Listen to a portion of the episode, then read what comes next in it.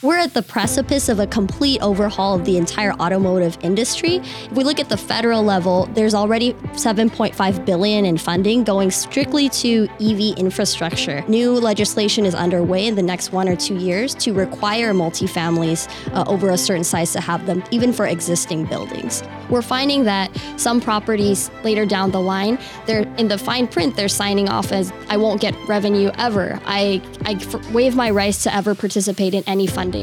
If I was a board member or a manager and know nothing about this whole uh, subject, what do I need to know to start thinking about this type of a project? Most people are not equipped to understand the seemingly endless facets of an H O A. That's why we're here, to help you become uncommonly prepared to serve your H O A. Whether you're a board member or a manager, join us in the Uncommon Area.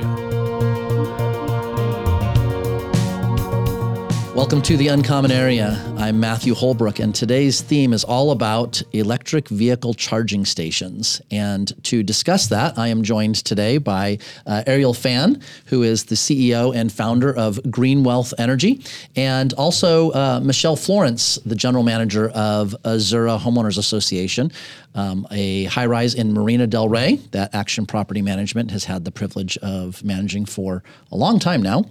And um, Michele brings some real firsthand experience with uh, this subject, and so we're going to kind of dive into that a little bit. But um, Ariel, why don't you start off and tell us a little bit about just what is it in a in a sentence or two that you do and that your company does? Yeah, th- thanks, Matthew, for, for having me on uh, the podcast. Uh, GreenWealth Energy, we're proud to be the first woman and minority-owned E V charging company in the state of California, and we do E V charging at scale, uh, specializing in multifamily space.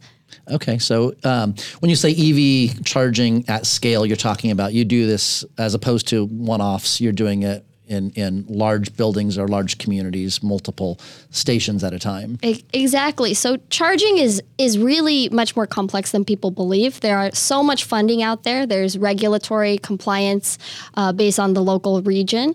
For multifamilies, they need to understand how to work collaboratively with the H O As, uh, the board members, the residents, as well as to understand and equip themselves with the tools to navigate uh, the construction and also technology landscape for charging. Okay. Well, you said something there earlier in your answer about um, there's a lot of funding available. Um, who is that funding available to? So, like, are we talking? I'm sorry, are we talking like um, electric vehicle car owners, or for actual associations that put in charging stations, or how much funding and who is that for? Great question. So, we're at the precipice of a complete overhaul of the entire automotive industry. If we look at the federal level, there's already seven point five billion dollars in funding going strictly to E V infrastructure.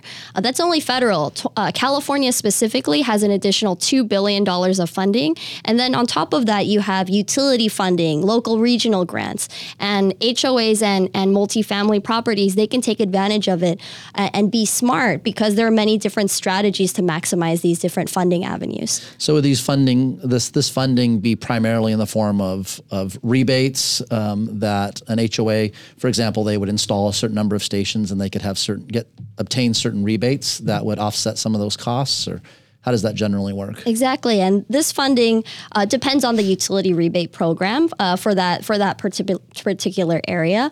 Uh, the funding covers anything from charging hardwares, networking, electric infrastructure, uh, engineering. Uh, so everything it takes to actually get the chargers into the ground. Okay, great. And Michele, just to kind of get you into the game here, um, you manage Azzurra, and um, you came in in the middle of of a project like this. Maybe just in a really short way, we'll we'll unpack this more as we go on, but what's kind of the summary of what your experience was in, in this situation? So the summary, my experience was I came in, as you said, Um, you know, they had already signed off on contracts, had already decided exactly how the infrastructure and everything was going to be installed. Um, and it was underway when I started and I took over Azzurra. So um, I had to immediately jump in and start digging into exactly what was going on um, and making sure that everyone was, was following the exact plan, making sure that the infrastructure, all the electrical work, the engineering, um, everything was going according to what was approved by the board. Okay. And that project is completed now? It is completed, at least phase one. I always refer to phase one because I do believe at some point we're going to need to add on to it because the demand of E V charging stations. Okay. Well, I appreciate you being a part of this. I, I think um, as we dive into what your particular experience was, there were probably some learnings that we could take away from that, that uh, hopefully um, other managers and board members uh, might be able to benefit from. So we'll we'll come back to that. But I guess for both of you, and we'll start, um, Ariel, with you.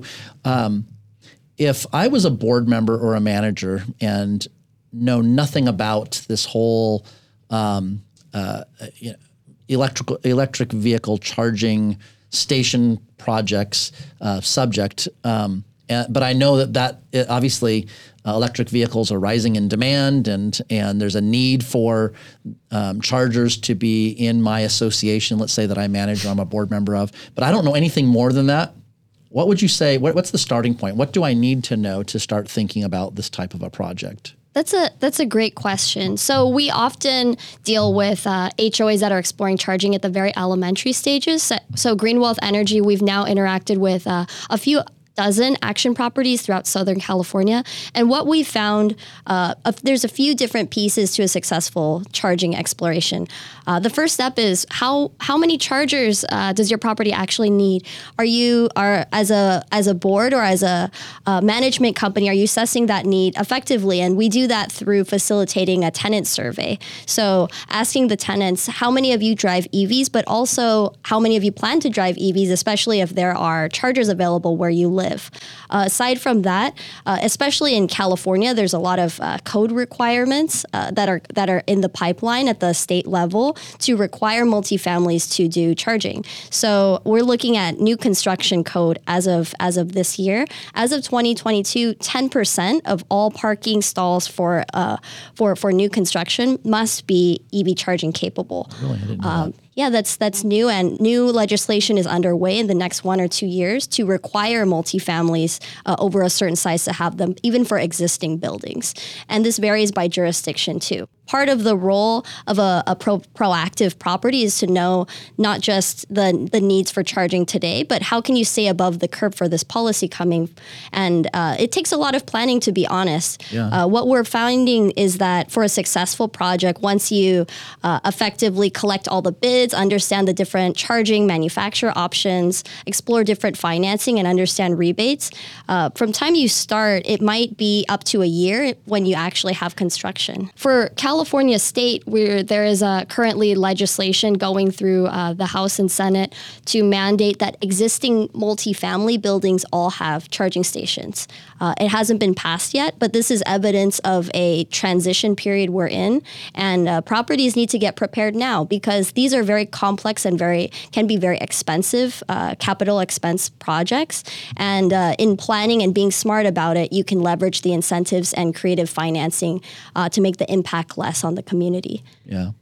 So Michele, in your experience, I know you kind of came into this in the middle, but if you were yeah. to start, let's say at a new building, um, a, a new building to you, but an existing building that didn't have electric vehicle charging, um, and you were thinking about starting that type of a project, what, what are the main things that you'd be thinking through and that need to be taken into consideration? So Ariel mentioned earlier a resident survey. I think that's number one, is putting together a survey and trying to determine not only what is the interest, how much interest, because, you know, are, are we talking about needing to put in ten percent, you know, um, E V C S in your parking spaces, or are you talking more like twenty-five percent? Because that, as you know, it drastically changes the whole scope of the project. So I think number one is um, getting a feel for um, your residents in the building and what they want and, and how much what, interest there is. And then beyond that, what's the next step? The next step is, um, I would probably start um, suggesting to the board possibly putting together a tech committee um, because there is a lot of technology that goes into this, and sometimes it can be really overwhelming to an H O A board who already is is handling so many other items, and they spend so many other volunteer hours, as you know, on so many other aspects of, of making sure that the building is running well, along with, you know, teaming up with us. But it's a big project. So, um, I mean, at Azzurra, we were fortunate that they did have a tech committee um, that was very helpful. So I would say suggesting to the board possibly forming that type of committee and trying to get homeowners in the association who maybe lean more tech savvy, interested in the project to help. I think that's a huge Yeah. Great. Huge step to take. Michele, could I add on to the, the tech committee? So uh, tech committee or E V committee, we've worked with a number of properties that have established these committees outside of the board, specifically for the, the E V charging project. And what their role has been that we've we've seen is to work with different vendors to negotiate and understand what is the proposal that you have. Um, for a for a charging proposal, there's there's really a few parts. Uh, you have the the charger itself, uh, the hardware. You have the network. Uh, sometimes the it doesn't come hand in hand, but they're two different companies. You have the construction and the incentives. And uh, there's also a, another uh, important aspect of specifically charging in the multifamily space, where you have a layer of project management. You need you need this layer in order to level all the bids and know what you're getting. And uh, within the range, They, they really help reduce the risk and understand the project fully. Um, there's different models here. Understanding among the charger space itself, uh, you have, uh, are you doing a revenue share model, uh, a revenue share of the collected um, funds received from the drivers? Uh, is are you getting the chargers at a discount? But what is really the cost for you in the lifetime of the charging? What are you giving up if you take, let's say, for example, a very cheap or a free option? And what are the dangers of those, just so you're protected? Uh, are you also future-proofing the stations? Are you working with a contractor that is credible? Uh, are you assessing the infrastructure design that they laid out so it's safe and also helps you add on to chargers in the future? So what you're really saying is you could have multiple different contractors or companies involved in this process, and there's this whole list of questions that the board has to work through and and um, and answer. And that's where um, a company like yours or somebody that does something like that helps to kind of from a an an overall integration perspective, puts that all together and, and helps to coordinate all of that and and knowing the questions to ask and the things to think through and and so forth. Yes, I uh, I, that's that's what GreenWealth does, is really the holistic approach to integration. But We're we're just one of the companies that, that's out there. There's there's other installers. I think the important thing that H O As need to know, uh, the layer of of project management. This isn't you can't look at it as this is a this is an installation. Let me just hire a contractor. But charging is so complex because of all the reasons we we laid out. You add in um, in a. I, For Action Properties, you add in hundreds of people living in the buildings, all with different opinions. Uh, and so there is this project management and this glue and uh, uh, collaborative layer that this E V committee can can help uh, resolve. The E V integration layer is just so important because without a committee or, or an agnostic integrator that can act on the H O A's behalf, uh, it can be really confusing. And so uh, this just... What H O As need to know is regardless of if you go with an installer or an integrator, someone will be pulled in because this takes years of effort. And, um, yeah. oh, yeah. yeah, no, that's good. Um, so the temptation for an association might be, hey, we can save some money by not having a project manager beyond the, the contractors that we're hiring, the the general manager and the tech committee could potentially function in that role. And it would seem to me that that's where, in the effort to save those dollars, that it opens the door for maybe things to not go super well. Um, so I know, Michele, you had some challenges that you walked into at Azzurra right out the gate. Um, can you maybe talk through what were some of those challenges and, and how did those come about? I think the some there were several different challenges that we dealt with. I, I think with high-rises that have multi-level garages, the biggest challenge, at least for us, was internet connection. Um, and you don't realize, you know, until you start trying to feed and get that internet internet connection in your garage, that you may have pockets that have a really difficult time connecting. So I... You know, if I could offer any advice to an H O A who's considering this, I'd say go bigger than what you think you're going to need when it comes to internet needs down there, because the last thing you want is for your, your homeowners and your residents to try to connect to their charging station at midnight when they get home after a, a trip or getting home after a long day at work and not be able to, to connect and be able to properly charge. So if I could offer any advice, it'd be to go um, a bit larger than what you think you need when it comes to the internet infrastructure. Yeah. Um, and just to interrupt real quick, um, we're talking right now about a high-rise scenario. I want to be clear that um, these types of projects are undertaken by high-rises, mid-rises, um, garden-style, condominium associations, um, a whole variety of different types of, of communities. So we'll come back to some of those others here in just a minute. So in case anybody's watching or listening to this and uh, is saying, hey, I don't live in a high-rise, but we're still looking at this. We'll, we'll get to that. Um, and so the, the internet connection portion may not be quite as big of an issue in a lot of the um, more low-rise or condomin- um, garden-style condominium associations. Um, but obviously where you have multi-layered parking garages, um, that can be a real issue. Um, Matthew, may I add to this? Yeah. Uh, so there's chargers out there that Uh, interact with, with Wi-Fi capabilities and other that uh, are are through cellular data. And they come at different price points. Uh, and through a garage, the reason why internet and, and and Wi-Fi can be spotty is because of the different columns, the the make of the garage. And these high rises, you have concrete columns and it inter- interferes with the connectivity. Uh, what happens is it influences uh, the charger's performance. They can't have reliable connections, so you don't know, and oftentimes they don't they don't work. Um, what we found is uh, one step that H O As need to be proactive to take is to bring in a vendor that can assess the connectivity throughout the garage, because as you scale up, there are certain sp- spots that will be spotty uh, and, and some strong areas that will be stronger. And you need to also add and consider cellular boosters. There are also vendors out there just for the sake of the sale that will dissuade properties uh, in order to lower their quote. And as we've seen with Azzurra, that only comes at the expense and time wasted for the property. So it's important to ask these questions up front. Yeah.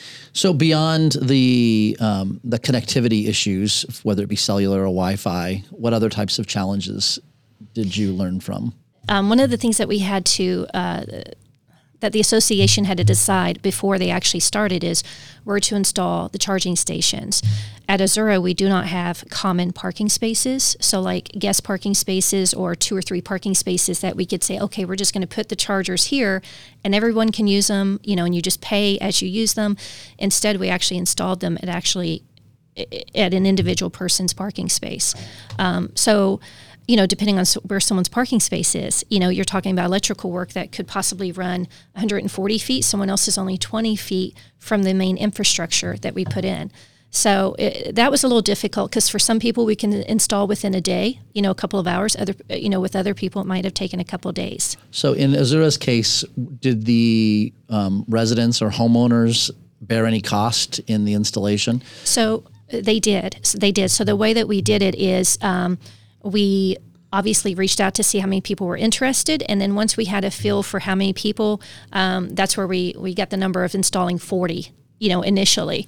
Um, so we purchased forty. And then what we did is we did a, a sort of an early bird special. You know, if you signed up early, you know, before as we were actually installing the infrastructure, you know, before we actually inst- started in- installing the individual E V charging stations in each person's individual parking space. Um, so we were able right up front to sell thirty-five of the initial forty that we purchased. And then once we started installing, it was a, a matter of sixty days maybe before we had the additional five. So was the cost the same for everyone? Uh, um, did and you take it, like average costs? Because your your, your actual cost for the installation was different depending on exactly. the factors you were just so saying. So we just did a flat rate okay. for the first forty. I see. After that, it, it's basically based on, you know, we have one vendor that we use because we want to make sure that the installs are done the way that we want them done, you know, properly and with the right conduit, electrical work. Um, you know, there's a lot that goes into installing one of these. Um, so... Um, now they have to go to our preferred vendor and get a, a price quote, you know, for the charging station, the electrical. So then department. They're going to pay a different cost depending on what is it going to take exactly. to get the, to get mm. everything lined up to their particular yeah. space. And it could be significantly more depending sure. on where their parking space is. Right. If I if I may add on top of that, this is a very common model we've seen in the SoCal area specifically. Uh, the forty chargers. Uh, this is this is actually because uh, a number of utilities, specifically L A Department of Water and Power. Uh, that's the maximum rebates you can get. So uh, I would I would suggest for for multi properties to see where is the limit, how much funding can I get for this site, uh, and then the another the other piece from this is I think Azzurra's model is good in that they they know that there is the base infrastructure and the base number of, of residents getting chargers, but where is the scalability on top of that? What happens when the main project is done?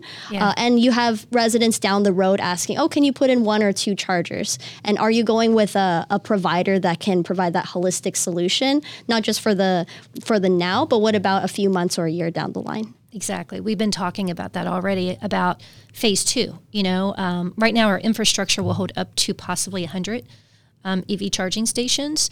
Um, you know, we have four hundred fifty units, um, approximately one thousand parking spaces. At some point, we're going to hit that one hundred mark, and I think it's going to be sooner than later. So we need to already start thinking about what's phase two and how do we build on to what we currently have. So, Ariel, Ariel what are... Um some of the other maybe common mistakes that managers or board members might make or just not think of in approaching this kind of a project? I think the biggest mistake that, that we find, uh, number one, is going for the low-cost bid. Uh, there's a lot of There's a lot of providers out there, manufacturers, that are trying to land grab, and they'll have irresistible offers like, oh, completely free charging stations. It just doesn't make any sense, but it's very attractive, especially for an H O A that's looking to to reduce costs. We're finding that some properties later down the line, they're in the fine print, they're signing off as, I won't get revenue ever. I, I f- waive my rights to ever participate in any funding.